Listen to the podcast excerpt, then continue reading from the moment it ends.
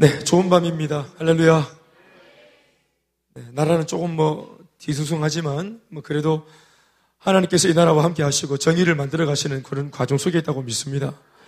당장에 그걸 파편처럼 조각처럼 사건 사건만 들여다 보면 참 소망이 없는 것 같고 우락이 짝이 없는데 그러나 하나님께서 이러한 일들을 통해서 지난 어, 또한 130년 구한말로부터 지금까지 이 한국 어, 근대사와 현대사를 또 보고만 해서 주님이 만들어 오신 것처럼 지금도 하나님께서 이 나라와 가운데 함께 하시는 줄로 믿습니다.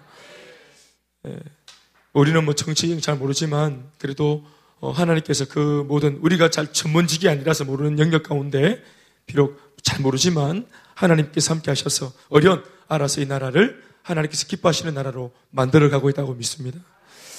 중요한 것은 아, 우리 한국 교회가 더 많이 어, 기도하면 기도를 포기하지 않으면 하나님께서 이 나라를 복음이 충만한 그 민주주의 이런 게 아니라 복음주의 하나님 나라로 만들어 가실 줄로 믿습니다. 아멘, 아멘.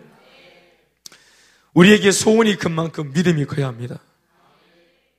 우리의 마음속에 간절하게 바라는 그 기대감이 큰 만큼 믿음이 커야 합니다. 내가 지금 잡아뜨리려고 하는, 넘어서려고 하는 험산 줄령 같은 문제가 큰 만큼, 또 사탄의 공격이 큰 만큼, 또 고난이 큰 만큼, 역경이 센 만큼 우리의 믿음이 커야 합니다. 결국은 우리가 그 태산 같은 믿음으로 이 태산 같은 문제를 넘어서야 하는 것입니다. 오늘 그런데 오늘 말씀 20절에 보면은 너희들에게 태산 같은 믿음이 있어라. 너희 가운데 거대한 빅 사이즈의 믿음이 있어라. 뭐 이렇게 말하고 있지는 않습니다. 사이즈라는 측면으로 볼 때는 말입니다.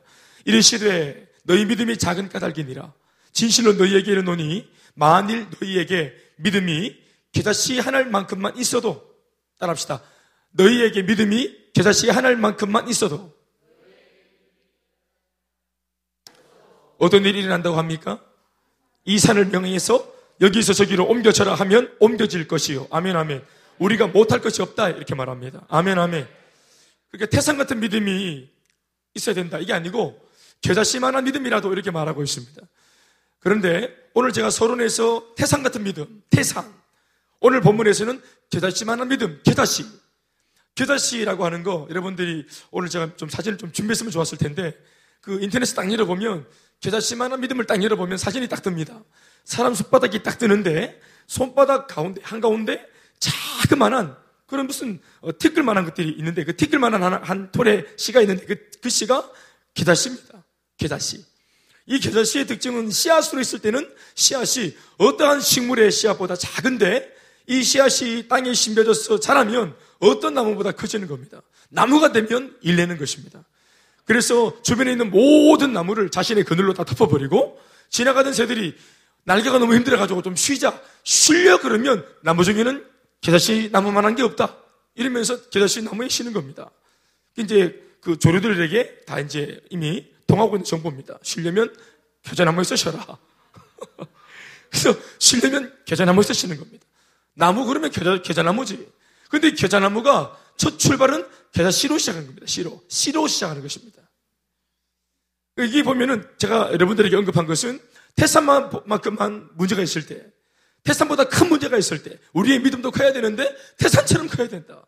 큰 믿음이 있어야지 큰 문제를 넘어갈 수 있다라고 말을 했으나 오늘 본문은 겨자 씨만한 믿음도 산을 옮긴다고 말하고 있는 것입니다. 그러니까 산을 넘어가는 정도가 아니라 내 앞에 있는 산을 그냥 치워본다 이 말입니다. 대단한 믿음이죠. 그러니 여러분 이게 뭘 말하고 있는 걸까요? 시, 어, 신앙 혹은 그 신앙이 주는 믿음. 믿음은 사이즈가 아닙니다. 아멘 아멘. 오늘 저는 이 내용을 가지고 여러분들에게 말씀으로 도전하고 함께 이 밤에 기도하길 원하는 겁니다. 할렐루야. 크다 작다. 이게 사이즈처럼 보이지만 실제로는 사이즈가 아닙니다. 제가 훈련받을 때 우리 김성훈 목사님께서 하시는 말씀으로 좀 바꾸면 이렇게 표현할 수 있겠죠? 실탄과 공포탄의 차이. 이렇게 말할 수 있습니다.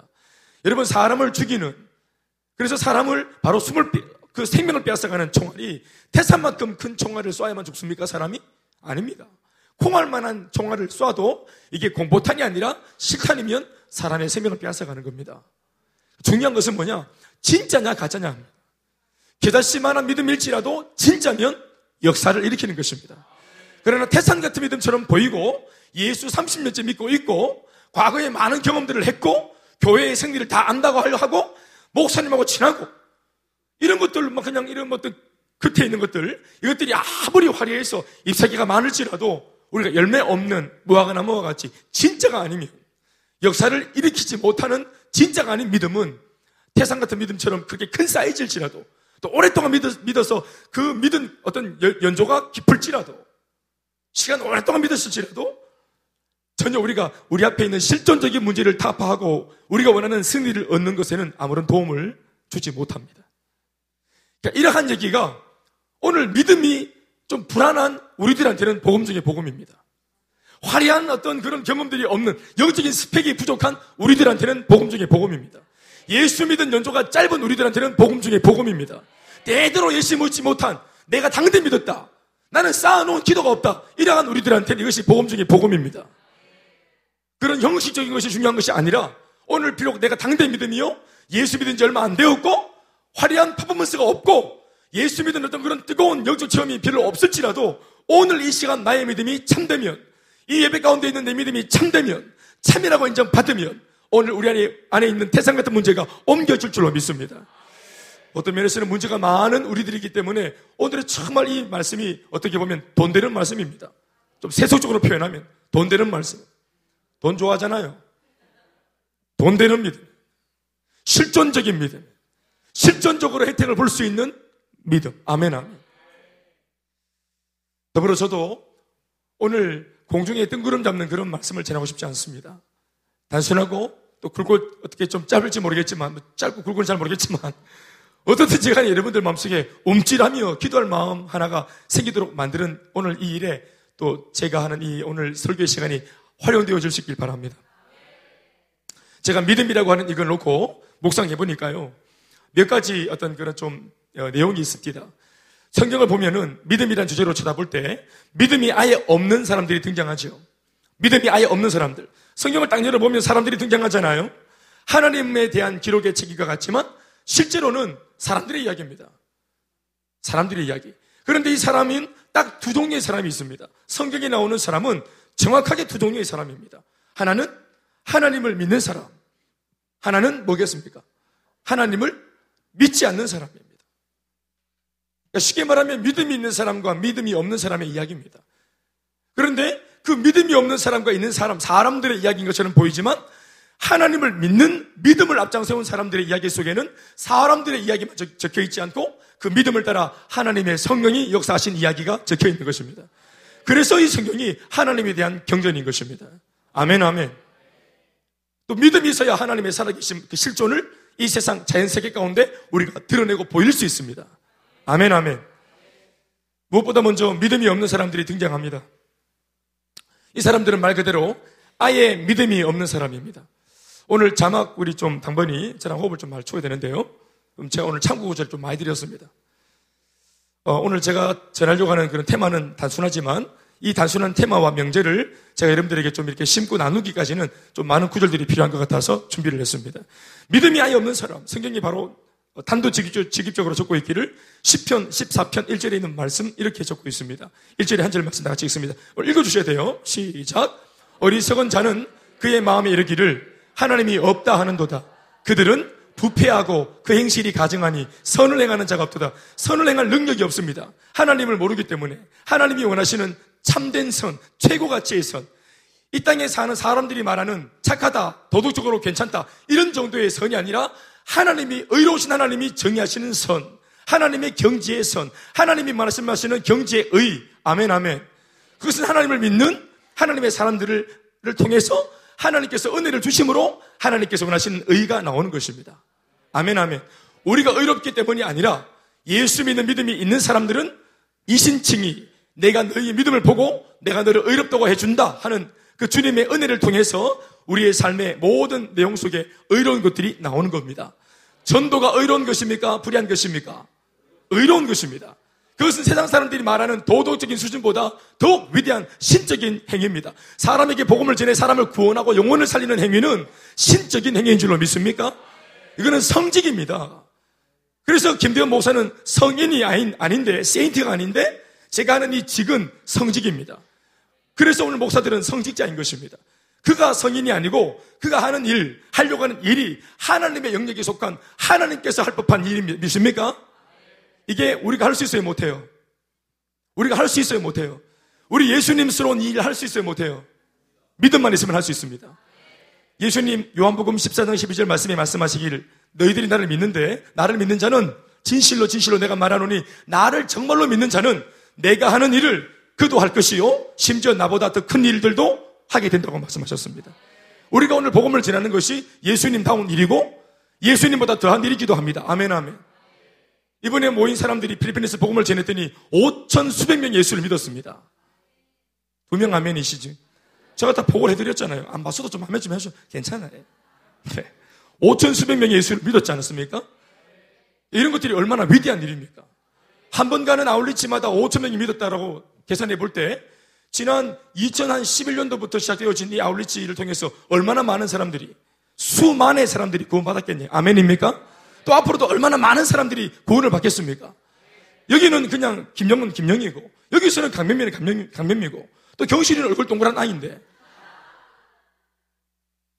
그런데 이, 아, 이런 사람들이 진짜로 필드에 가서 복음 하나, 우리는 다른 거 아니라 복음 하나 믿고 간 거예요. 그쵸? 따갈로고 그거 우리 무슨 말인지도 몰라요, 사실은. 우리는 말로 하지만 의미는 모르잖아요. 빠끼, 삐끼, 눈 감으라 이게 아닙니까? 이게 눈 감으라는 얘기거든요. 하여튼 뭐 이렇게 제가 더 하는 게 없어서 예를 못 들겠네요. 빵이놓은 그리고 빵이놓은 빵이놓은 하나님. 예? 빵이놓은 사킹 부석 빵이놓은 하나님 내 안에 계신데. 어? 그렇지 않으면 우리 인생은 임페리노. 임페리노 지옥 이런 뜻이네 저도 이제 좀 다니다 보니까 조금 이제 단어들이 귀에 들어옵니다만은 네 할렐루야. 예. 더 이상 자 오늘 이 예배 시간에 왔기 때문에 여러분들 인생이 피해는 안 되고 오늘 빵이노운의 은혜 속에 거하고 있는 것입니다. 아멘입니까? 오늘 빵이노운의 은혜가 있기를 주 이름으로 축원합니다. 믿음이 없는 사람들, 그러니까 믿음이 없으면 우리는 자연인으로서밖에 못 살아요. 그래서 영적인 세계를 못 누리고 살기 때문에 80평생, 한 평생을 이 땅에 살아도 자연적인 세계에만 눈을 뜨고 살기 때문에 소위 내가 몸이 땡기는 쪽으로만 살기 때문에 육신이 이끄는 대로 내가 좋은 대로 아주 일차원적으로 삽니다. 잠이 오면 잠을 자고, 표현하면 막 표현한 대로 또 쉬고, 또 열받으면 열내고, 분노가 일어나면 분노를 그냥 표현하고, 짜증나면 짜증을 내고, 우리가 감정이 내게 시키는 대로 합니다. 그러나 예수 믿고 성령이 가하는 사람들은 하나님께서 보실 때 합당하지 못한 하나님의 사람답지 않은 것들이 우리 속에서 출력이 될라 치면 성령이 통제하십니다. 아멘, 아멘. 그래서 열받아도 짜증을 내라 싶을 때 성령이 영적으로 눈을 뜨고 있는 사람들은, 믿음의 사람들은 한 번 더 생각할 수 있도록 걸러내는 장치들. 아멘, 아멘. 그래서 하나님께서 원하시는 의롭고, 우리 자연인 의리로서는, 자연인인 의리로서는 상상도 못할, 방금 말씀하신 뭐 선교나 전도나, 나한테 욕까지 하면서 거절하는 굳이 예수 안 믿는 그 집에 내가 도와주기 위해서 내 발품 팔고 내 물질을 써서 선물 들고 욕을 얻어먹으면서까지 욕 거절 당하면서까지 거짓문을 놓고 하고 들어가서 그렇게 8주 연장 복음을 전해서 그 사람들에게 복을, 행복을 주려고 하는 이런 행동들. 이게 믿음이 없으면 할 수 없는 행동들이죠. 아멘이십니까? 또 우리가 믿음이 없으면 그렇게 믿음으로 살아가는 사람들이 우리가 믿음이 없으면은 듣고 볼 때 이해도 안 되는 것입니다. 그러니까 예수 안 믿고 믿음이 없이 살면 그냥 지옥 간다 이런 단순한 개념이 아니라 이 땅을 살아갈 때도 얼마나 삶이 풍성하지 못한 거예요. 이 땅 살아 생전 우리가 한 80쯤 살면서 풍성하게 못 사는 거예요. 여러분들 지난날을 돌아보시고 지금을 돌아보세요. 예수가 없었던, 믿음이 없었던 불신자의 시절과 지금의 시절, 예수 믿고 우리가 이제 천국에 이제 티켓도 금어졌지만 중요한 것은 아직까지 천국 안 갔으니까 예수 믿고 당장 천국 안 가고 예수 믿고도 아직까지 after, 이 땅에서의 after를 살고 있잖아요. 아멘, 아멘. 천국 안 가고 예수를 믿었지만 천국 지금 안 가고 있잖아. 이 땅에 살고 있잖아요. 그렇죠? 예수 믿고 예수 안 믿은 사람하고 똑같이 근심, 걱정, 고통 당하면서 이 땅에서 똑같이 막 마음 졸이면서 이렇게 살다가 우리 죽어서 천국 가는 것만 기다리면 그게 천국 가는 진정한 복음이겠습니까? 아는 줄로 믿습니까? 내가 온 것은 양으로 생명을 얻게 하고 더 풍성히 얻게 하는 것이라. 이 땅 살아 생전에도 예수 믿는 사람들은 풍성한 삶이 보장되어 있습니다. 예수 믿는 사람이 천국 가기 전까지 이 땅에서 누리는 풍성한 삶은 이제는 뭘 통해서 우리에게 주어집니까? 중요한 것은 주님 약속하신 천국 가기 전까지의 이 땅 살아 생전 풍성한 삶은 이제 무엇을 통해서 우리에게 주어집니까? 약속을 하셨는데 바로 믿음입니다. 내가 예수를 믿는 믿음으로 이 눈에 보기에는 어떠하든지 믿음을 가지고 걸어가고 걸어가고 나가고 나갈 때 문제를 넘고 권한을 넘고 이게 물리적으로 해결 안 되는 것 같은데 믿음으로 고백할 때는 성령이 역사하시니까 그러니까 인생이 풍성해지는 것입니다. 그리고 쓸데없는 싸움도 줄이는 것입니다. 아멘입니까?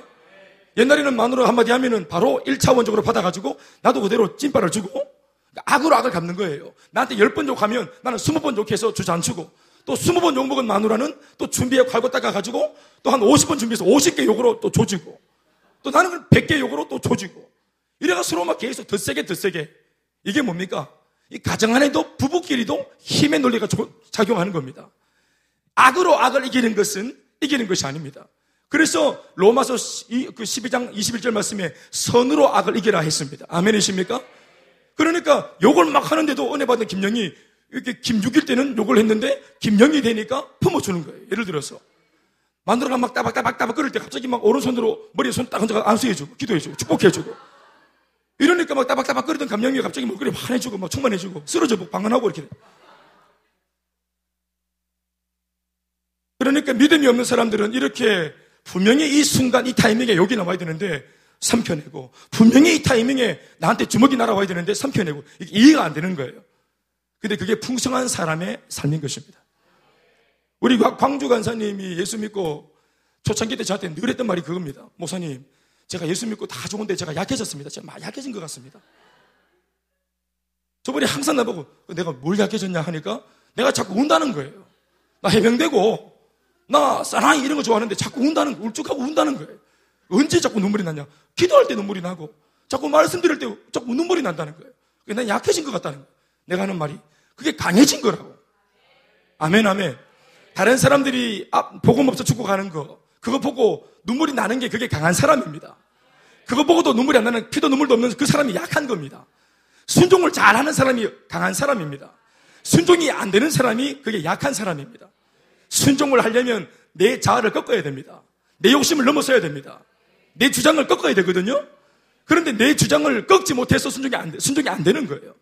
내 자아가 살아있기 때문에 내 자아를 컨트롤 못하기 때문에 순종이 안 되는 거예요. 믿지 못하는 거예요. 그래서 믿지 못하는 사람이 약한 사람이에요. 순종이 안 되는 사람이 약한 사람이에요.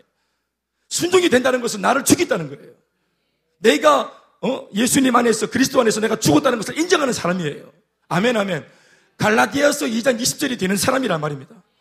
그러니까 내가 이제 사는 것은 내 속에 주님이 사시는 것이라고 내 고집, 내 주장 꺾어버리고 순종을 딱 해내니까 이게 겉에서 볼 때는 아이고 저 구력이다. 어? 나이 저렇게 먹어가지고 뭐 교회 벌벌거리고 저렇게 뭐 두려워하고 저렇게 벌벌 기고 저렇게 한마디에 막 팍팍 해가지고 저러노 순종하는 사람이 좀 무서워 보인다 이 말. 믿음이 없으면. 그런데 믿음이 있어서 순종하는 사람이 강한 사람이. 그가 멋있는 사람이고 그가 성숙한 사람입니다. 그러면서 인생이 풍성해지는 거예요.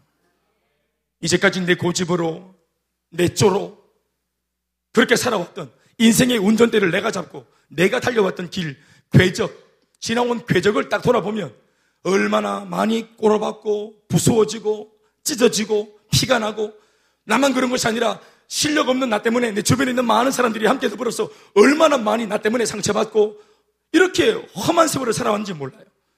그래서 인생의 운전대를 주님께 맡겼을 때 맡기고 따라갈 처음에는 아, 주님이 내 인생 좀 잘 운전해 주시겠나 심지어 주님마저도 불안했는데 맡겨본 적이 없으니까 처음에는 그런데 자꾸 막 한 개를 맡기고 열 개를 맡기고 스무 개를 맡기고 가정을 맡기고 직장을 맡기고 내 아이를 맡기고 자꾸 맡기고 의지하다 보니까 하나님을 통해서 믿음을 통해 누려받는 이 응답이라는 것이 재미가 수월 찾는 거예요. 아멘 아멘. 그래서 끊임없이 신앙이 성숙한다는 것은 주님을 더 믿기로 하는 것입니다. 믿으면 태산을 넘습니다. 결국은 믿음으로 넘는 겁니다. 권모와 술수와 어금니 굳게 깨물고 물리적인 힘으로 사람 의지하고 돈 의지해서 넘어가는 것이 아니라 하나님 의지하고 그 믿음으로 넘어가는 것입니다. 대자씨만 할지라도 그게 참되다면 참인 믿음이라면 사탄이 알아먹습니다. 참 믿음은 마귀가 알아먹습니다. 영물이기 때문에 아멘이십니까? 사도 바울이 복음을 한참 전할 때 그 스게와의 무당 스게와라는 사람, 무당 스게와라는 사람의 일곱 아들이 있었습니다. 이 일곱 아들이 예수를 전하는 바울이 예수의 이름으로 무엇이든지 행하면 말씀을 딱 선포하면 또 기도하면 역사가 일어나는 것을 옆에서 봤던 것입니다. 그래서 이 바울이 없을 때 바울이 했던 똑같은 저 주문 예수의 이름으로 명하노니 귀신을 떠나가라. 저 주문. 이게 주문인 줄 알고 이 주술적인 마음 샤머니즘적인 마음으로 그 바울의 기도 문만 딱 따가지고 자기들이 행할 거라고. 요 돈벌이로 쓰려고. 무당 아들들이니까. 복제 받아내고 이렇게 하려고. 그래서 어떤 사람 귀신 들린 집에 들어가서 내가 귀신 쫓아주겠다 하고 해보라 하니까 그 귀신 앞에서 귀신 들린 사람 앞에서 그들이 내가 믿는 예수의 이름으로 떠나가라 떠나가라 이러니까 이 귀신 들린 사람이 팔을 딱 깨고 기, 도하고 있는 사람을 딱 쳐다보는 거예요 이렇게 딱 기도 막 하다가 문 떴다가 혹시 눈 마주쳐 본 적 있어요 사람하고? 그렇게 민망할 수가 없지 풍성교회에 갔을 때 우리 한 번씩 제가 가운데 이렇게 앉는데 어쩌다가 우리 좀 밀릴 때는 옆에도 앉잖아요. 앞쪽이지만 옆에. 이번에도 좀 옆에 앉았는데 제가 그 자리를 잘 안, 안, 안, 거기 안 가는 이유가 있었어요. 뭐냐 하면 거기 그 저 밴드들이 있거든요. 밴드들이. 그 부산계 밴드들이 있는데 내가 이번에 물어보니까 건반 주자들은 다 신앙이 좋은데 이거 저 기타 치고 이렇게 좀 동글동글한 아저씨 세, 세 분은 약간 좀 믿음이 좀 덜한 모양이에요. 그분들은 세션으로 이제 좀 페이를 주고 또 쓰는 그런 세션들인데 이분들은 그래도 조금 헌신하는 분들보다는 믿음이 조금 그런가 봐요. 근데 어 제가 기도할 때 맨 앞자리에서 기도 막 하다가 한 번씩 나도 모르게 눈을 뜰 때 있잖아요. 눈을 왜 떴냐 하면 한 번씩 기도하다가 누가 본다는 느낌이 있는 게 자꾸 느낌이 누가 자꾸 쳐다본다는 느낌이 있어가지고 기도하다가 설마 설마 하다가 한 번씩 이렇게 쓱 뜨면은 그 기타 치는 분하고 눈이 마주치는 거예요. 막, 그러면 깜짝 놀라가지고, 아, 막, 그러면 진짜 막 그날 영빨이 확 떨어지는 거예요, 영빨이. 아, 그분 잘못이 아니고, 내가 혼자 막 그냥 이렇게 또, 좀, 원래 기도할 때 또 막 앞발 들고 기도하잖아, 우리가. 떨면서 이렇게 기도하니까 이게 사실 다 눈 감고 있을 때는 좋아할 게 없는데, 이걸 만약에 누가 옆에서 본다면은 조금 그렇잖아요. 막 이렇게 흔들고 있으면, 옆에서 보고 있으면 좀 그렇잖아요. 여러분들도 기도할 때 저는 눈 뜨고 있는데, 가가입니다, 여러분들 보면. 예, 막. 자기도 모르게 몸이 돌아가는 사람도 있어요. 아, 눈 감고 있으니까. 눈 뜨면 옆에 사람 앞에 또 있고 이렇게. 자기도 모르게 기도할 때 움직이. 또 스피커 소리 따라서 움직이는 사람도 있고.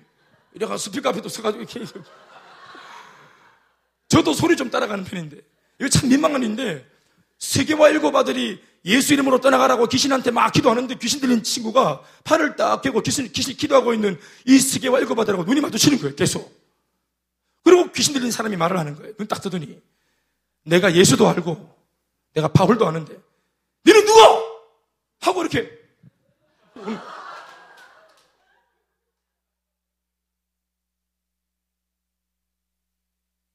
믿음이 없이 행하는 것이죠.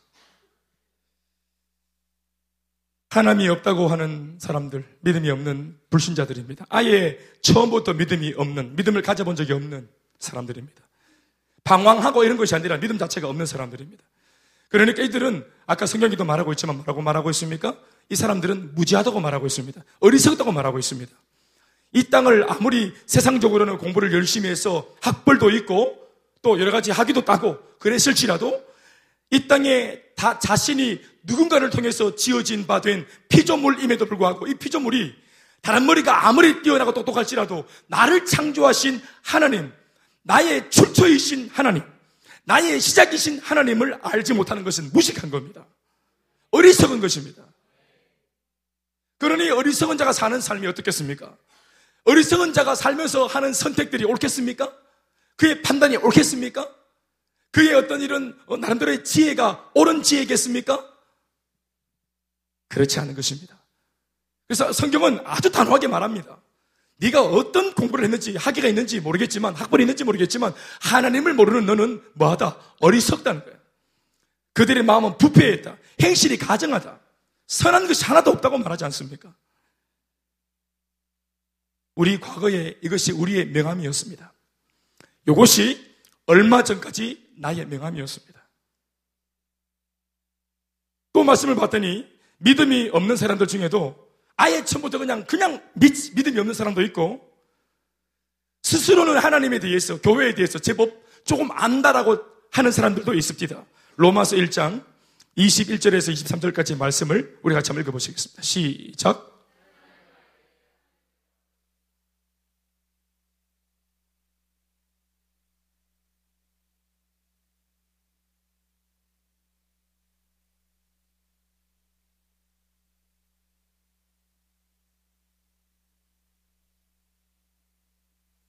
아멘.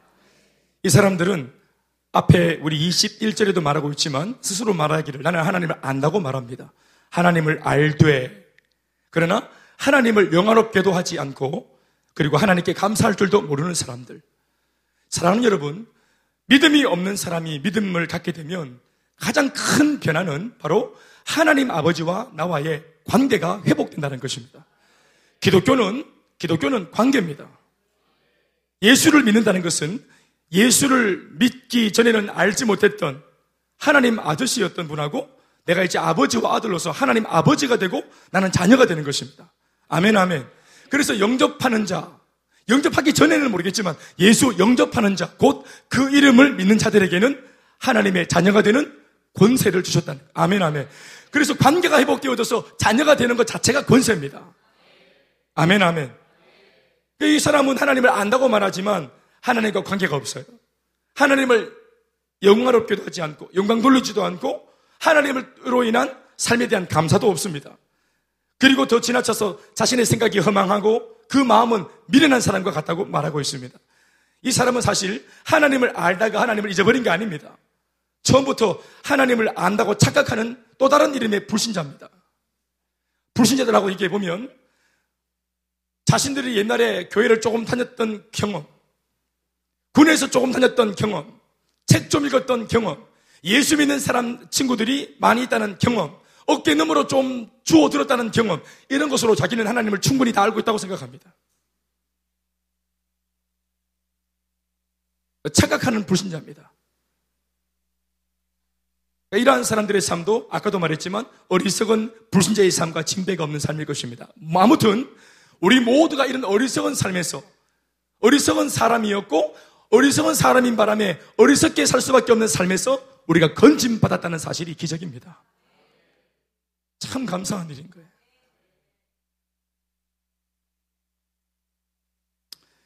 믿음이 있는 사람도 한번 쳐다봐야 되겠죠? 믿음이 있는 사람, 없는 사람보다는 낫습니다.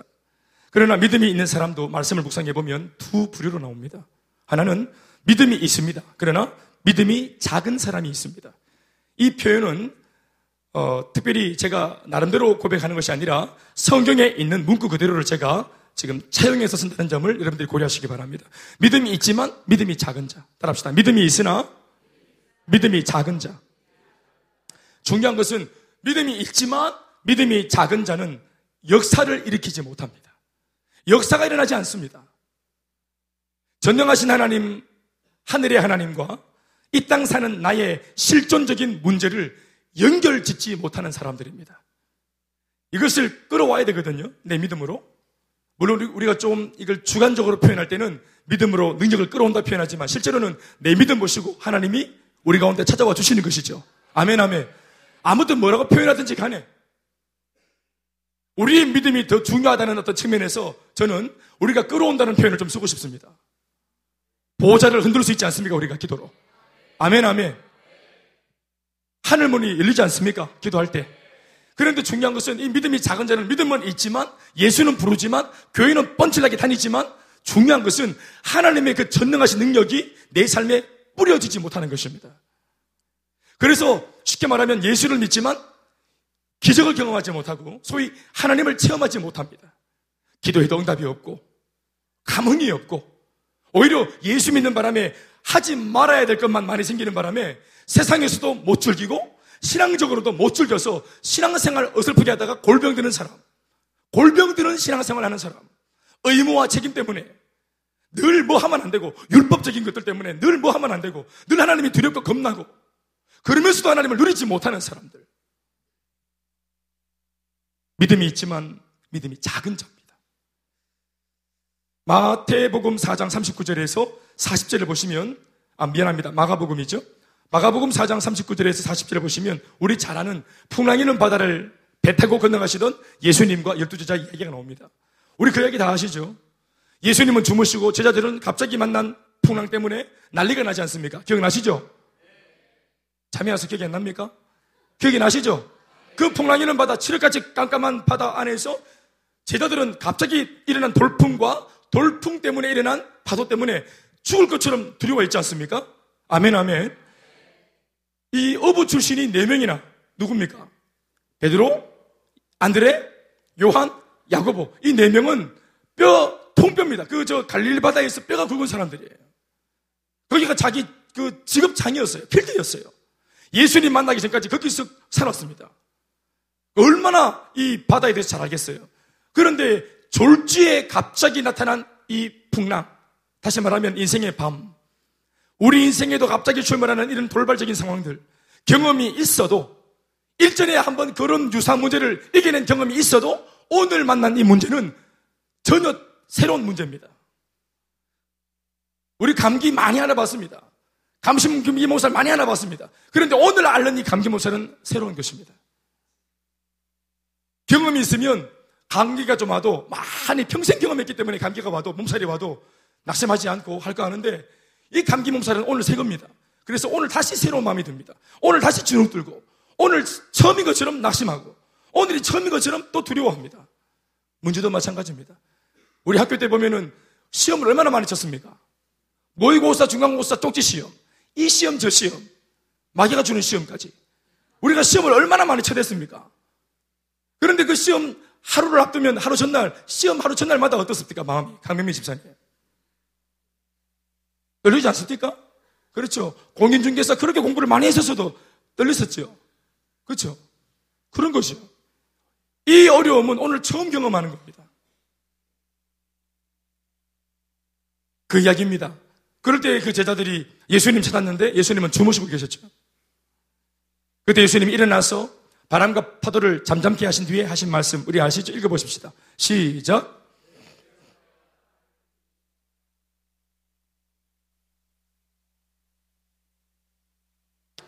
상황 해결해 놓고 난 뒤에 제자들한테 하시는 말씀입니다. 예수님도 뒤끝이 있어가지고 문제만 해결하지 않고 또 하시는 말씀도 하십니다. 시작. 어찌하여 이렇게 무서워하느냐? 왜 무서워하느냐? 두려움과 공포와 걱정과 근심의 출처가 뭐냐? 너 예수님 있는데, 내 제자인데, 나와 같이 같은 배를 타고 있는 입장인데, 내가 네 옆에 있는데, 왜 두려워했냐? 나로 인해 안심하기보다, 나로 인해 평안이 계속 깃들기보다, 배 바깥에서 쳐들어 들이닥쳐 온 이 파도가 더 네 관심을 끌더냐? 파도가 좀 부니까 나는 아랑곳하지 않게 되더냐? 네 두려움과 공포는 바로 믿음의 부재에서 온 것이다. 너희가 어찌 믿음이 없느냐라고 말씀하시는 겁니다. 아멘, 아멘. 예수님께서 왜, 어? 필살기 있잖아. 너를 제대로 좀 적어보지. 기술의 부재. 아이디어의 부재. 서로 협력하지 못했기 때문에 어떤 그런 어떤, 왜 민주주의가 아니었냐? 이데올리가, 이데올로기가 안, 안, 다르, 다르다고 말하는 어떤 그러한 부재, 사상의 부재 아닙니다, 여러분. 왜 돈이 없었니? 왜 능력이 부족했니? 아니었습니다. 예수님께서 하신 말씀 뭡니까? 밖에서 불어온 난관이 어떠할지라도 너희가 오늘 두려워하고 공포에 빠졌던 이유는 단 한 가지인데 내가 볼 때는 믿음이 없었기 때문이다. 아멘, 아멘. 믿음이 없다는 표현, 여러분, 이 동일한 마가복음의 이야기를 같은 병행 복문인 마태복음의 말씀으로 이걸 바꾸면 이 장면이 마태복음 8장 20절 말씀이 이렇게 되고 있습니다. 같은 장면입니다. 마태복음 8장 20절 말씀. 25절 말씀이 제가 찾겠습니다. 이거는 중요하니까. 이거 틀린 것 같습니다. 제가 찾아뵙겠습니다. 마태복음 8장 어, 제가 읽어드리겠습니다. 예, 26절 말씀입니다. 예수께서 이르시되 어찌하여 무서워하느냐? 믿음이 작은 자들아. 다 따라합시다. 어찌하여 무서워하느냐? 믿음이 작은 자들아. 다시 아멘 합시다. 마가복음에서는 믿음이 작은 자. 마태복음에는 같은 본문인데 믿음이 뭐한 자? 아, 믿음이 없는 자. 마가복음. 마태복음은 뭐라고요? 믿음이 작은 자. 그리고 마태복음 14장에 가면은 상황은 다르지만 며칠 뒤에 똑같은 상황이 두 번째 경험되어져서 또 풍랑이는 바다에서 예수님 때문에 회복되는 사건이 있습니다. 다 알겠지만 그때도 예수님이 문제를 정리하고 난 뒤에 제자들한테 했던 말이 이렇습니다. 마태복음 14장 23, 28절에서 31절 말씀 다시 읽어보죠. 시작.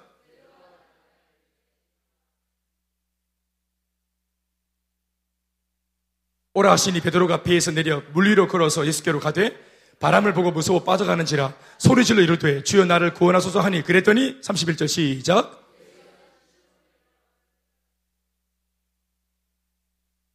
아멘 아멘. 지금 제가 여러분들에게 뭔가를 좀 짚어드리고 싶어서 이 말씀들을 읽었다는 것을 유념하십시오. 따라합시다. 믿음이 없다는 것 믿음이 작다는 것이 믿음이 작다 없다는 같은 말입니다. 믿음, 믿음이 작은 것은 곧 없는 겁니다. 예수님 말씀대로 하자면 두 본문을 비교해 볼 때, 그리고 같은 상황에서 예수님이 그들에게 믿음이 없어서 문제를 뛰어넘지 못하는 그들에게 했던 또 세 번째 말씀이 뭐라고 하고 있습니까? 믿음이 작은 자여 왜? 뭐 하였느냐? 의심하였느냐? 저는 이 세 가지 이야기가 같은 이야기라 생각합니다. 믿음이 작다는 것은 곧 믿음이 없는 것이고 믿음이 작거나 없는 것은 이유가 뭐냐면 의심했기 때문입니다. 여기서도 말하고 있는 믿음이 작다는 거 사이즈를 말하는 것이 아닙니다. 믿음이 작다는 것은 사이즈가 아니에요. 그 믿음 속에 뭔가가 물을 탄 겁니다. 의심이라고 하는 이 의심 드는 마음을 그 본인이 허용한 것입니다. 의심이 들어올 때 믿음으로 의심을 몰아내고 내 마음을 지켜내야 되는데 이 의심이 계속 파도처럼 사실은 배 바깥에서 들어온 파도가 배 안으로 들어온 것이 아니라 그 제자들의 마음속에 믿음을 그들이 이, 이 파도가 잠식했던 것입니다. 의심의 파도가 들어왔던 것입니다. 진짜 파도가 배 안에 들어온 것이 아니라 바깥에 있는 그 문제가 들이닥칠 때 하나님 계시나 하는 의심이 내 마음에 믿음이라는 쪽배 안으로 들어온 것입니다. 이거를 기도로 밀어내고 내게 능력 없으면 그저께 경험했던 일을 기억해서라도 아, 이 상황, 이 시츄에이션 며칠 전에 경험했던 거 아이가? 그때 우리가 주님 때문에 회복하고 난 뒤에 믿음이 없다고 우리가 실컷받았던 그 내용 아이가? 그래. 그날은 믿음이 부족해서 몰라서 우리가 혼났지만 배웠으니 그날 학습하고 배웠으니 양육받았으니 이제는 이 말씀으로 내가 도전하고 적용해서 이겨야 되는데 적용을 못하는 거예요. 이유가 뭐였냐면 의심하는 것입니다. 믿음이 작다는 거, 그것은 믿음에다가 의심이 들어올 때 의심을 우리가 밀어내지 못하고 의심이 들어오는 상황을 허용했기 때문에 믿음에 의심이라는 물을 탄 것입니다. 그래서 믿음과 의심이 같이 혼합되어지면 이것은 믿음이 없는 것입니다. 그래서 결론적으로 역사를 일으키지 못하는 것입니다. 우리 안에 이런 것들이 많습니다. 여러분, 다 예수를 믿는 것처럼 보이지만, 그래서 목회자는 앞에 서 있으면 오늘 말씀을 딱 선포할 때 여러분들이 다 죄다 아멘 해버리면 또 고개 끄덕끄덕거리고 이렇게 은혜를 받으니까 다 이 말씀을 하나님의 말씀으로 믿고 있다고 저는 착각합니다.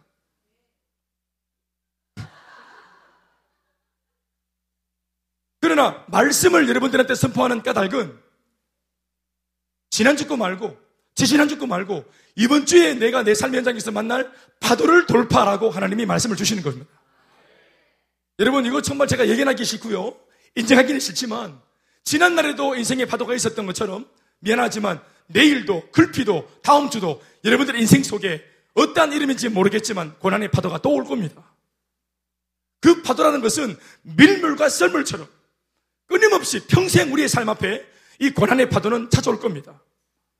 잠시 빠져나가는 것처럼 보이지만 또 이내 더 큰 문제를 가지고 또 들어옵니다. 그러나 중요한 것은 내가 어제나 지금이나 동일한 믿음으로 내가 건작에 서 있을 때 이 엄물, 이 엄습해 오는 이 문제가 우리를 잠식시키지 못할 것입니다. 아멘, 아멘. 돌아보면 저는 예수를 30년째 믿고 있는데 30년 동안 믿음으로 살려왔는데 30년 동안 제가 가지고 있는 믿음 앞에 30년째 고난이 찾아왔습니다. 제가 제도사 때도 평시 때는 말할 것도 없고 강도사 때도 제가 목사일 때도 부목사일 때도 청년부 담당할 때도 고등부 담당할 때도 지금 담임 목사가 되었을 때도 개척교회 1년차 때도 지금 우리 7년차 때도 끊임없는 고난의 파도가 이제 내가 30년째 믿음을 지키는 거 봤으면 마귀도 알아먹었을 텐데. 나는 계속 파도가 와도 나는 내 길을 가겠다는 것을 이만하면 내가 사인을 줬으면 마귀가 알아먹을 법하고 다른 데 가서 놀아야 되는데 딴 사람하고 놀아야 되는데 지금도 30년째 내가 내 믿음 을 보여줘도 얘는 31년째 또 옵니다. 어? 미친 거 아니에요, 이게? 내가 30년 이대로 나는, 나는 포기하지 않는다. 나는 타협 없다. 30년을 보여줬으면 적당히 알아서 해야지. 뜯어먹을 게 없는데. 이놈은 끝까지 나타나서 뜯어먹으려고 나를. 그런데 이게 회가 거듭될수록 이게 막 몰아, 몰려, 몰아쳐 오는 이 파도의 사이즈가 만만하지 않습니다. 근데 그때마다 제가 마음으로 기도하는 거 있습니다. 세상도 만만치 않고 마귀도 만만하지 않지만 예수 믿고 날마다 믿음이 되어져가는 나도 만만하지 않다. 이게 제가 문제 들고 오는 마귀 앞에 제가 늘 마음으로 되뇌이는 기도입니다. 그래 세상도 만만하지 않고 고난도 만만하지 않고 시련도 만만하지 않고 그래 마귀도 만만하지 않다마는 예수 믿고 비전 발견하고 복음 충만해 달려가는 나도 만만하지 않다 이놈아. 이거 계속 보여줘야 됩니다. 이걸 내가 삼킬 자가 아니라는 사실을 우는 사자와 같이 두루 다니는 마귀 눈에 내가 네 먹는 내가 천직이 아니고 밥이 아니라는 사실. 아멘 아멘. 마귀가 우리의 천직이 아니고 뭐랍니까? 우리의 먹이. 아멘 아멘. 양이 늑대를 찾아다니는 게 맞습니까? 누가 양이고 누가 늑대입니까? 마귀하고 우리, 우리 사이에는 우리가 늑대고 그가 양입니다. 우리가 포식자예요. 우리가 세상에서는 한 마리 양이지만 악한 사탄과의 관계에서는 주 예수가 나와 함께 할 때 우리가 포식자입니다. 대적하라. 마귀를 대적하라. 그리하면 너희를 피하리라. 이게 여러분 하나님께서 우리들한테 말씀하신 삶의 원칙입니다. 근데 왜 우리가 어? 무서워해야 돼? 왜 우리가 믿음이 작고 믿음 속에 의심을 타고 물 타고 그러니까 지금도 밤에 변수에 못 가는 거예요. 나한테 새가 빠진 기도해놓고는 변수 갈 때 꼭 손잡고 같이 같이 해야 돼요. 귀신 무섭다 하고 빨간 종이 파란 종이 늘 뭘 받을까 고민하고 그냥 물 내리면 되는데 사랑하는 여러분 믿음이 있으나 작은 믿음 의심하는 믿음 역사를 못 일으키는 못 일으키는 믿음 무언가 장애가 있는 믿음 이곳에 앉아 계신 여러분들 가운데도 표는 안 나지만 말씀이 뭐 그러할지라도 뭐 내 삶은 여전히 그렇다고 말하는 마리사 하는 그런 분들의 마음속에 지금도 말씀과 함께 의심을 지금 물타는 겁니다. 말씀하신 그대로 되리라고 믿는 것이 참믿음입니다. 계자씨만 해도 그 참믿음이 작아도 됩니다. 참믿음. 아멘, 아멘. 대단한 믿음 말고 참, 그 계자씨가 뭡니까? 네? 지난주 말씀 잘 모르겠고, 지지난주 말씀 잘 모르겠어요. 기억납니까? 나도 기억 안 나는데. 계자씨마다라는 게 뭡니까? 오늘 그냥 오늘 이 시간 예배 가운데 오늘 떨어지는 이 하나의 본문 오늘 이 말씀만 믿으면 됩니다. 계자씨 아멘입니까? 겨자 나무 많은 믿음 안 내려도 됩니다. 오늘 이 순간 오늘 떨어지는 이 한 편의 설교만 믿어도 계자씨만한 믿음입니다. 어디까지의 태산을 옮길 것입니다.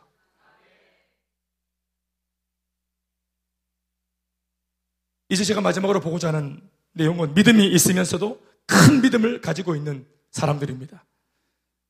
오늘 제가 계속해서 표현한 것으로 말하자면 표현은 사이즈가 마치 큰 것처럼 큰 믿음이라고 표현했지만 참 믿음, 진실된 믿음 말입니다. 진실된 믿음은 큰 믿음입니다. 그리고 역사하는 힘이 클 줄로 믿습니다. 자, 몇 명을 소개해 볼게요. 자, 중풍병자 아시죠? 예수 만나 변화받은 중풍병자. 마가복음 2장 4절에서 5절 말씀 열어보십시오. 이렇게 되어 있죠? 시작. 다 읽으세요. 시작.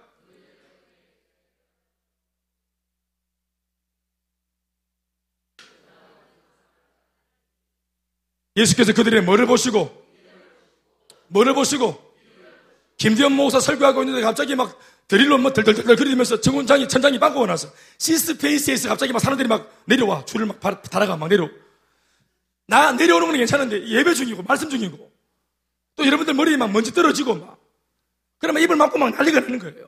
자, 이거 뭘 봐야 됩니까? 그들의 무리함을 봐야 되는 거 아닙니까? 그들의 시근 없음, 그들의 예의 없음, 그들의 무식함. 이런 거 봐야 되는 거 아닙니까? 그런데 예수님은 그 상황, 그 돌발 상황, 그 예의 없는 것들, 예수님이 감히 말씀을 전하는데 지붕 뚫고 막 먼지내가 내려왔다 이 말이야. 팔레스타인 그 흑지, 그 지붕. 아시죠? 먼지 펄펄. 장난 아닙니다. 먼지가 싹 가시고 나니까 먼지 뒤집어 쓰고 있는 예수님. 수염과 머리 언저리, 머리 먼지 뽀얗게 뒤집어 쓰고 계신 예수님과 그리고 막 연신 기침을 해대는 열두 제자. 이게 지니까 살리가고 있는 그 열두 제자들. 갑자기 봉변을 뒤집어 쓴 사람들의 그 황당한 반응들. 그런데 그런 어려운 시츄에이션 속에서 예수님이 이끌어내라 할 수 있는데 뭘 보시고? 믿음을 보시고. 예의가 없고 기도하는데 뭔 얘기가 필요합니까? 기도하면 됩니다. 기도 인정 사정 없이 하는 겁니다. 지붕 뚫고. 아멘, 아멘. 은혜 받는 거 누가 양보합니까? 은혜 받는 건 양보하는 거 아닙니다. 자, 박인찬 전도사님 여기에 1분만 더 앉아 계시면 내가 1억을 줄게. 1억. 그리고 9,990만 원을 손에 쥐어주고 10만 원 딱 맞아 들고 있으면서 1분만 더 딱 앉아 있으면 내가 나머지 이제 이 돈을 줘서 내 완성해서 딱 줄게. 이 손에 쥐어줄게. 1억을 줄게. 다른 것도 아니고 1분만 앉아 있으면.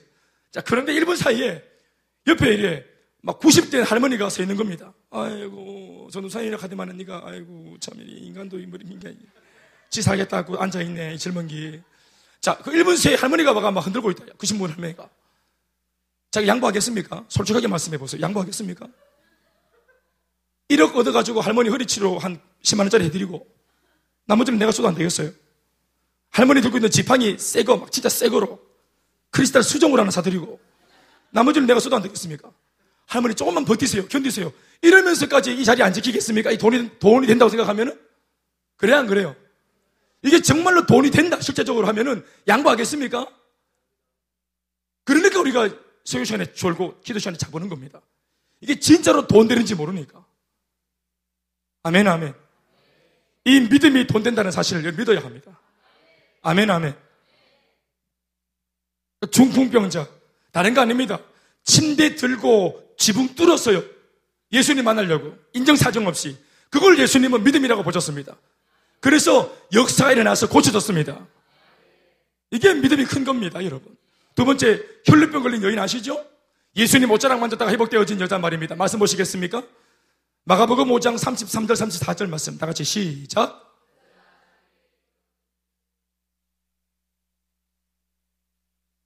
뭐, 하지 말까요? 그렇지. 시작.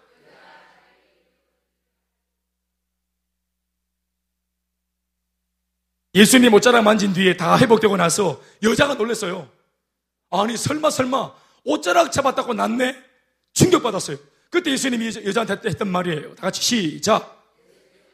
따라, 네 믿음이 너를 구원하였으니 평안히 가라. 네 병에서 놓여 건강할 지어다. 따라합시다. 따라, 네 믿음이 너를 구원하였으니. 네 믿음이 너를 구원하였으니. 믿습니까? 실제로 나사준 것은 하나님의 능력입니다. 그러나 실제로 나사 주신 예수님이 내 능력으로 나왔다. 이 말씀 안 하시고 심지어 내 능력이 맞지만 내 능력을 끌어가는 것은 누구 때문이고 네 믿음 때문이라. 하늘에 계신 하나님의 전능하신 능력을 내가 살고 있는 이 땅 가운데로 끌어와야 하는 겁니다. 아멘입니까? 그게 대단한 믿음. 예수님이 옷을 벗긴 게 아닙니다. 예수님 미션입니다. 옷을 벗긴 게 아니에요. 예수님 옷자락을 그냥 잡은 겁니다. 옷 다 벗길 필요 없습니다. 그냥 옷자락 믿음으로 잡으면 되는 겁니다. 아멘, 아멘. 큰거 말하시는 것이 아닙니다, 여러분. 하나님께서. 그것을 하나님이 네 모든 문제, 12년 된 문제를 뛰어넘을 수 있을 만큼 강력한 이 능력을 가져갈 수 있는 믿음이다. 그러니까 내 능력으로 나았지만 네 믿음이 낫게 한 것으로 보아서 이 말을 정리하면 네 믿음이 곧 능력이다 이 말입니다. 아멘입니까? 믿음이 능력입니다, 여러분. 능력자가 되십시오, 여러분. 강민미 자매님, 내 남편이 능력자 되기 바라지 않습니까? 열세 뭉침 말고, 아멘, 아멘. 능력자. 능력자. 여러분, 아내분들, 우리 남편들이, 우리 아내들이 능력자이길 바랍니다. 아멘, 아멘. 내 마누라는 기도만 하면 응답이 된다고. 그래서 나는 두려움이 없다고. 회사에서 어떤 일이 있어도, 어떤 문제가 생겨도, 내 마누라한테 기도 제목 던지면, 이 내 마누라가 기도하면 반드시 하늘문 열린다, 이 말이에요. 이러한 능력.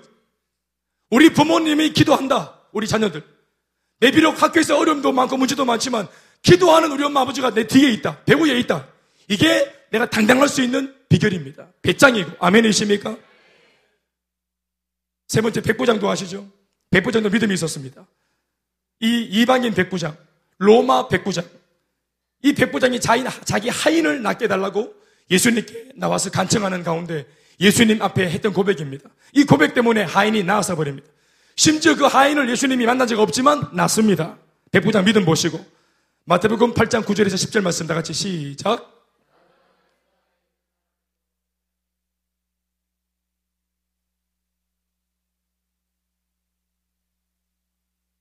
10절. 놀랍게 여겨 따르는 자들에게 이르시되 내가 진실로 너희에게 이르노니 이스라엘 중에서 아무에게서도 이만한 믿음을 보지 못하였노라. 따라합시다. 이만한 믿음. 이만한 믿음을 보지 못하였노라. 처음 보는 믿음. 아멘, 아멘. 이때까지 봤던 믿음 중에서 최고. 캔짱. 진정한 믿음의 정의. 더 이상의 믿음은 없다. 이것이 믿음이다. 이렇게 평가받은 사람의 믿음입니다. 그게 뭡니까? 대단한 게 뭐가 있습니까, 이 사람? 단지 한 가지 고백이죠?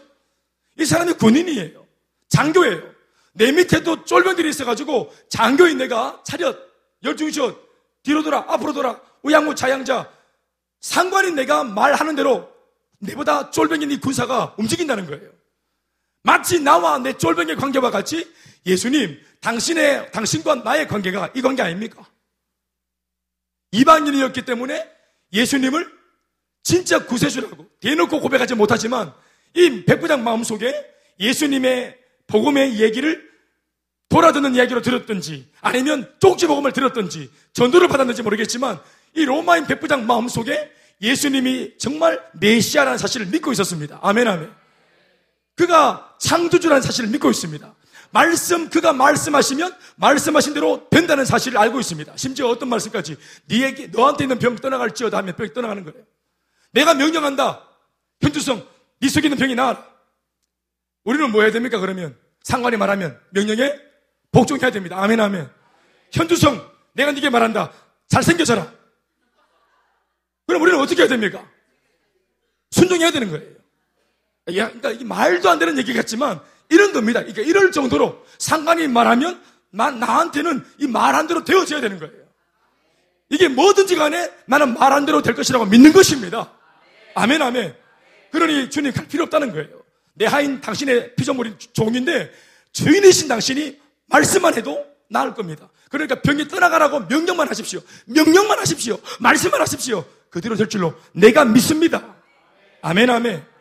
믿습니까, 여러분? 명령하신 대로 됩니다. 그러니 여러분들이 백부장이 자기 하인을 놓고 당신이 말씀만 해도 내 하인 만나볼 것도 없이 회복될 것을 믿는데 적용합시다.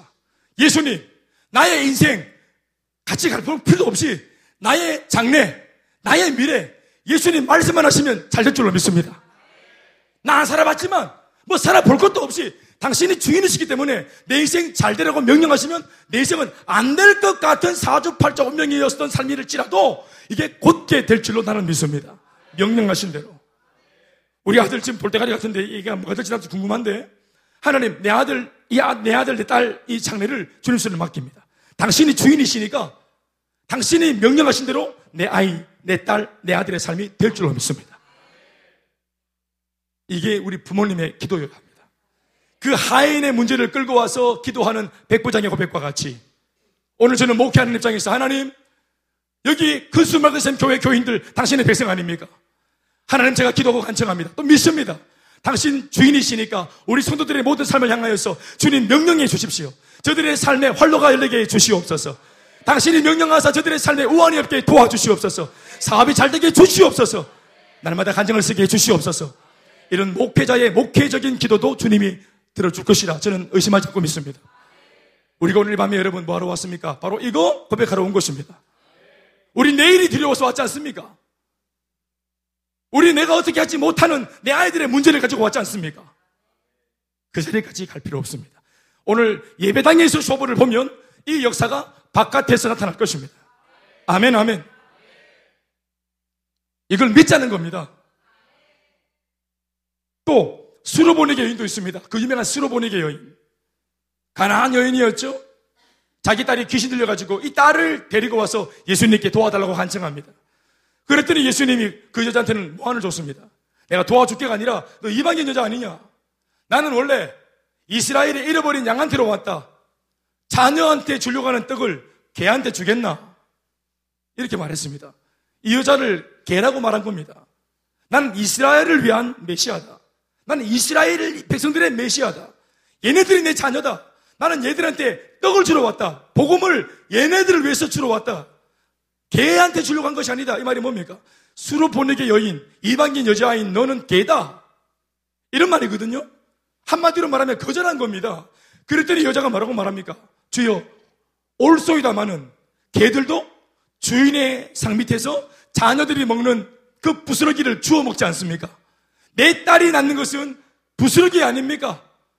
하나님의 강력한 역사면 내 딸이 병 고쳐지는 거, 병 고쳐지는 것은 하나님 입장에서는 이게 떡 먹는 게 아니고 이거는 부스러기 아닙니까?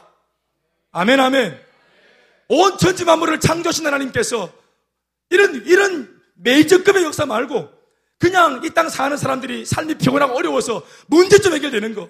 내 딸한테 있는 귀신 좀 떠나가는 거. 이거는 떡이 아니고 부스러기 아닙니까? 부스러기 내가 구합니다. 이 여자가 떡과 부스러기를 구별하고 있습니다. 내가, 나는 천국 안 가도 된다고. 우리는 구원받기 원하지 않는다고. 우리도 개인도 안다고. 그러나, 지옥 갈 때 가더라도 예수님, 살아생전 귀신 들려서 이렇게 고생 봐주라 하고 사는 것은 아니지 않습니까? 우리 구원받는 원하는 거 아닙니다. 우리 지옥 갈게요.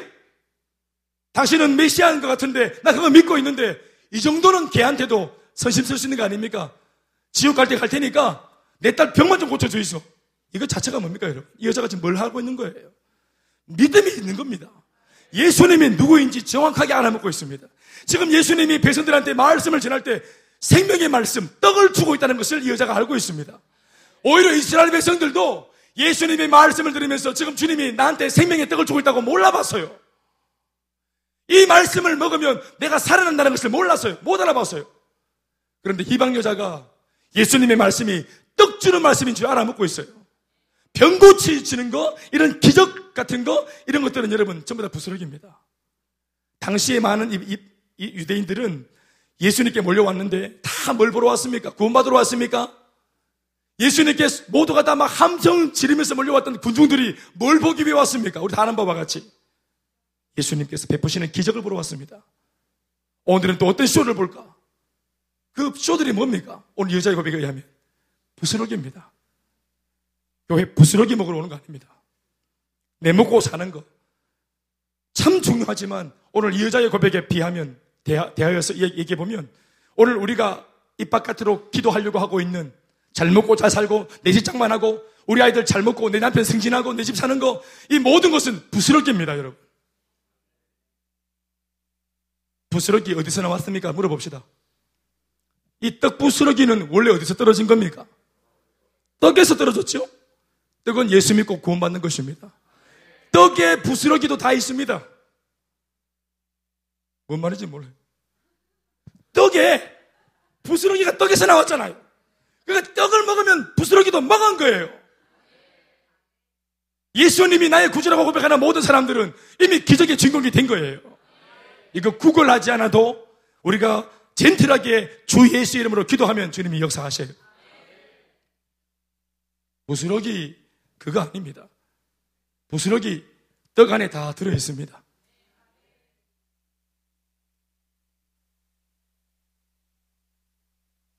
마지막으로 바디메오의 일도 있습니다. 이걸 믿음이라고 주님 수로보내게 읽어보셔야죠. 시작. 여자가 이러되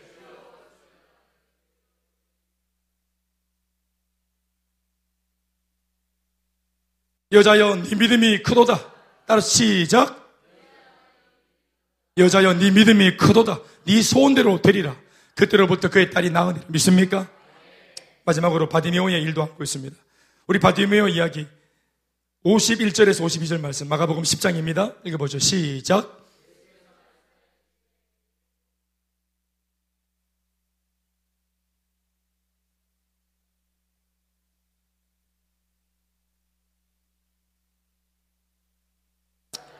바디미오에게 주님이 오셨습니다. 하도 소리 지르니까. 그래서 예수님 말씀하셨습니다. 내가 네게 무엇 해주기 원하느냐? 시작. 그랬더니 바디메오가 뭐라고 말합니까? 주여 내가 보기를 원하나이다. 그랬더니 예수님이 바로 그 말씀을 받아서 뭐라고 말합니까? 네 믿음이 너를 구원했다. 네 믿음대로 될지어다. 아멘, 아멘. 여러분, 바디메오가 믿음을 고백한 것이 아니라 하지 않았습니까? 그냥 자기 마음속에 있는 의지, 소원을 말했을 뿐입니다. 눈을 뜨고자 하는 소원, 눈을 떴으면 좋겠다 싶은 바램, 눈을 떴으면 좋겠다 싶은 자기 마음속에 있는 의지, 내가 하고 싶은 내 마음속의 열망. 그걸 말했을 뿐입니다. 그런데 예수님이 하는 말은 야, 네 소원이 크다. 이런 게 아니고 네 소원 참 대단하네. 이런 게 아니고 네 믿음이 크도다. 네 믿음대로 될지어다 있어요. 아멘이십니까? 아니, 내 마음속에 있는 소원이 왜 믿음입니까? 내가 보기를 원하는데 예수님의 능력이면 내가 볼 줄로 믿습니다. 이렇게 해야 믿음인 거예요. 그런데 그런 것이 없어요. 예수님은 내가 네게 뭐 해주기 원하냐 물었고 이 바디메오는 그냥 소원을 말했어요. 보기 원한다고. 제가 무상히 볼 때 이 바디메오에게 있는 것이 있고 없는 것이 있어요. 있는 것은 의지가 있고 꿈이 있고 소원이 있어요. 여러분 이거 대단한 겁니다. 우습게 보지 마세요.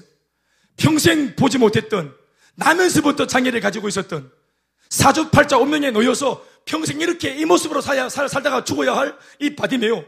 한 번도 평생에 눈을 뜨지 않기로 못하기로 이미 결정되어 있는 인생이 운명 지어진 인생이 평생을 눈을 뜨기 위해서 몸부림을 얼마나 잡았겠어. 얼마나 많이 실패해 봤겠어요. 그러면 실패가 많기 때문에 도전도 못하는 거예요. 도전한다는 것 자체가 자기에게 고통을 주는 거예요. 눈을 못 뜨게 뻔하기 때문에 안 되는 것이 뻔한데 도전한다는 것 자체가 상처가 되는, 상처가 되는 거예요. 이걸 놓고 희망 공문이라고 말하는 거예요. 그 짓을 왜 합니까? 인정해야 됩니다. 나는 평생 못, 눈, 못 뜬다는 걸 인정해야 돼요. 그런데 이 소경이 인정하지 않습니다. 예수님 오자마자 소원이 뭐냐 물으니까 눈 뜨는 것은 불가능하기 때문에 적선해 주세요. 뭐 은이나 금이나 뭐한몇 냥만 동, 동, 뭐 동양 좀 해주세요. 나를 저리로 좀 옮겨주세요. 물한 잔 주세요. 이런 게 아닙니다. 눈을 뜨겠다는 거예요. 눈을 뜨고야 말겠다는 거예요. 이건 안 되는 건데 뜨겠다는 거예요. 이게 대단한 겁니다. 우리를 돌아보세요, 여러분. 어떠한 일을 한 가지를 놓고 오랫동안 도전했는데 안 되면 의지가 박약합니다. 소원이 사라져요. 더 이상 그 같은 고백을 부탁하지 않습니다. 계속 거들당해 보세요. 부탁하지 않습니다. 쪽팔려서라도, 자존심이 상해서라도 안 합니다. 그런데 이 소경은 예수님께서 뭘 원하냐고 묻자마자 자기 소원은 눈을 뜨는 것이라 우리의 소원은 통일도 아닙니다. 나의 소원은 내가 눈을 뜨는 것이라고 똑똑히 바로 말합니다. 이게 어디에서 기인한 것일까요? 믿음입니다. 사랑하는 여러분, 예수님은 능력자이십니다. 바디메오한테 능력이 있을 필요는 없습니다. 그냥 뜨고 싶은 마음, 열망, 소원, 의지가 있으면 됩니다. 그 소망과 의지와 꿈과 비전 위에 능력은 주님이 주시면 되는 겁니다. 중요한 것은 네가 눈 뜨는 것이 좋으냐는 겁니다. 사랑하는 여러분, 하나님께 쓰임 받는 것이 지금 우리의 입장에서는 얼마나 먼 이야기입니까? 그러나 중요한 것은 의지가 있는가? 하나님께 쓰임 받을 만큼의 능력이 있는가가 아니고 능력 없어도 괜찮아요. 중요한 것은 하나님께 쓰임 받는 것이 좋아 보이냐? 이게 좋으냐? 마음에 드느냐? 쓰임받고 살아가는 사람들의 모습이 부러우냐? 이게 좋아 보이느냐 하는 겁니다. 그래서 너도 그렇게 살고 싶은 의지가 있느냐? 하는 것입니다. 저는 김성곤 목사님 이 한 사람의 목회자가 자기 교회 건사하고 목회하기도 참 빠듯한데 이걸 굳이 열방을 품고 참 저는 그런 점이 대단하다 생각합니다. 같은 목사로서 어렵기 때문에 조금 흉내는 낼 수 있겠죠. 그런데 할 것처럼 정말로 저렇게 깃발을 흔들고 울타리를 뛰어나가서 열방을 품고 수많은 교회들을 깃발을 들어서 콜링하고 행정적으로 준비하고 사람을 끌어들이고 또 사람을 훈련시켜서 보내고 할 것처럼 말만 하는 세계 보고마가 아니라 정말로 그 보고마를 세계 보고마를 위해서 행동에 옮기는 아멘 아멘. 그러나 내가 그분으로부터 들어봤을 때 그분이 32살 하나님께 부름 받을 때부터 선교단체에 들어가서 훈련을 받을 때부터 소수적의 그 젊은 날로부터 당신은 나중에 목사가 되어지면 이렇게 복음을 내 교회 하나 건사하는 정도가 아니라 이렇게 그냥 있는 게 아니라 교회 존재 목적이 선교기 때문에 아멘 아멘 선교하는 목회하고 싶다고 본인이 꿈을 꿨던 겁니다. 능력은 그 당시에 없었지만 비록 개척교회를 했지만 꿈은 개척교회 꿈이 아니었단 말이에요. 사이즈는 상가 건물 속에 60평짜리 아파트 건물에 새들어 사는 60평짜리 교회였지만 그의 꿈은 평수로 제한받지 않았다는 것입니다. 믿음은 우리를 무모하게 해줍니다. 꿈이라고 하는 것은 모름지기 무모해야 됩니다. 아멘입니까? 무모해야 됩니다. 우리 경민 리더님 저랑 눈이 맞으셨는데, 아, 여기 때문에 내가 부쩍에 들어갔네? 우리 민우를 위해서 기도할 때마다 민우가 일어나도록 기도하고 계시죠? 우리 다 그렇게 기도해야 됩니다. 하나님 우리 민우 불편하지 않도록 해달라 이런 거 아닙니다. 민우가 휠체어에서 일어나게 해달라고 기도해야 됩니다. 아멘 아멘. 안 될지라도 우리 기도는 그렇게 해야 됩니다. 그 외에 무엇이 있겠습니까? 내 남편 예수 믿게만 해주십시오. 내 남편 불신자인데, 지금 불신자인데, 나한테 타박 안 하고 예수 그냥 믿고 예배 좀 같이 드리게 해주세요. 이게 기도입니까? 사랑하는 여러분, 우리 교회 세리드가 되게 달라고 기도하십시오. 하나님 앞에 기둥같이 쓰임받는 성전에 기둥같이 쓰임받는 일꾼 되게 해달라고 기도하십시오. 크게 기도하십시오. 기도에 살을 붙이십시오. 기도가 무모해야 기도입니다. 벼락치기 하듯이 내가 조금만 노력하면 당장 내일 아침에 할 수 있는 거 그건 내가 하면 됩니다. 왜 기도합니까? 왜 신의 영역에 내가 기도하며 들어갑니까? 왜 하나님의 능력을 내가 끌어올려고 합니까? 내 힘으로 안 되는 것을 내가 구하기 때문입니다. 그러니까 기도할 때는 전능하신 하나님 앞에서 도저히 내 힘으로는 평생 죽었다 깨어났다 못하는 일들을 기도에 담아다 해야 됩니다. 아멘, 아멘. 우리도 비록 77평, 정확하게는 마당까지 100평짜리 아파트, 우리 교회에 있지만, 우리의 꿈은 100평이 되면 안 됩니다. 아멘, 아멘. 말씀 뵙겠습니다.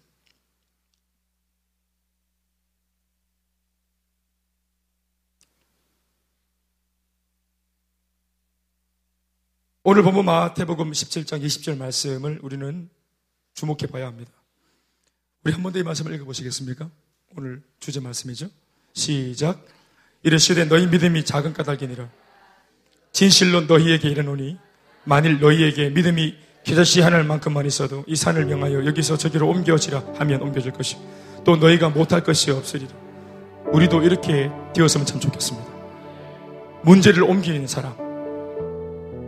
다른 사람이 막 눌리가지고 끙끙대고 있는 그래서 자기 힘으로는 막 옮기지 못해가 끙끙대고 있는 사람에게 우리가 겁 없이 찾아가서 내가 가지고 있는 믿음, 내게 은과 금은 없거니와 내게 있는 것으로 네게 주노니 곧 나사렛 예수 그리스도 이름으로 명하노니 일어나서 걸어라 할 때 안전뱅이가 일어나고 걸었던 것처럼.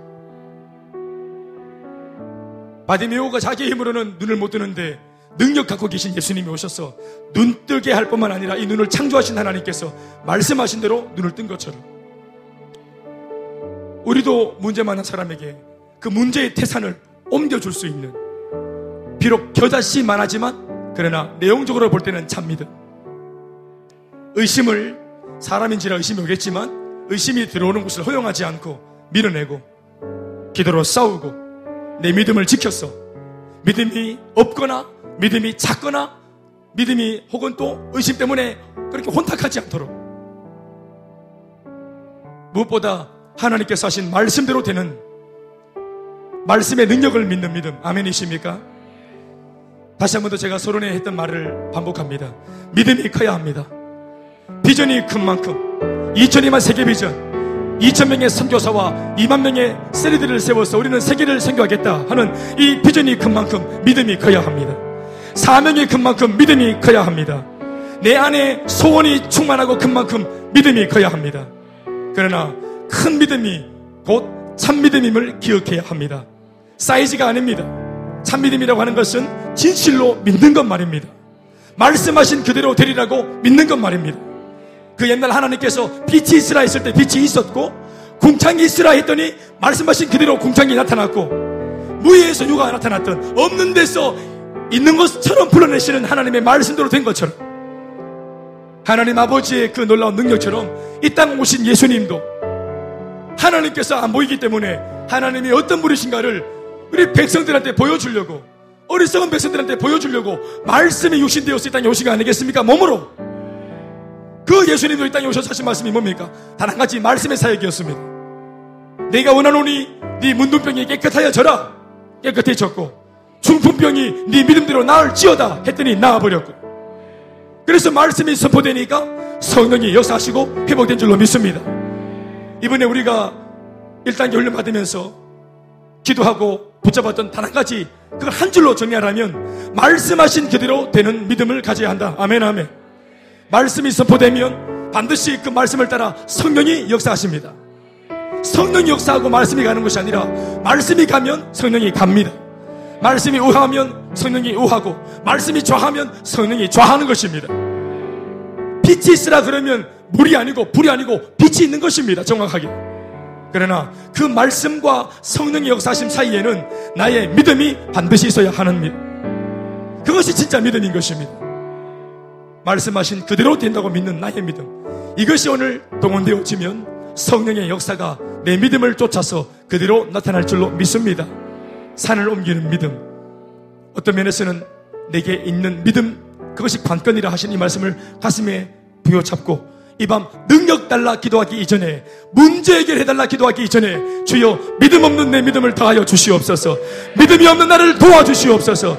주님을 일체 다 믿지 못하는 의심 많은 흔들리는 나를 불쌍히 여겨달라고 믿음을 달라고 믿음을 달라고 더 큰 믿음을 달라고 기도하는 이 밤 되기를 주 이름으로 축원합니다 우리 감사하며 하나님께 박수하시겠습니다 주님 믿습니다 우리 다 같이 일어나서 함께 우리 찬양하시고 기도하시겠습니다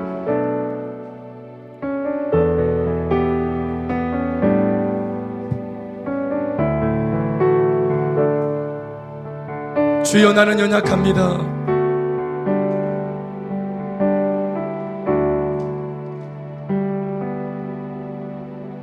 우리 같이 기도하고 함께 갔으면 좋겠습니다. 찬양하시고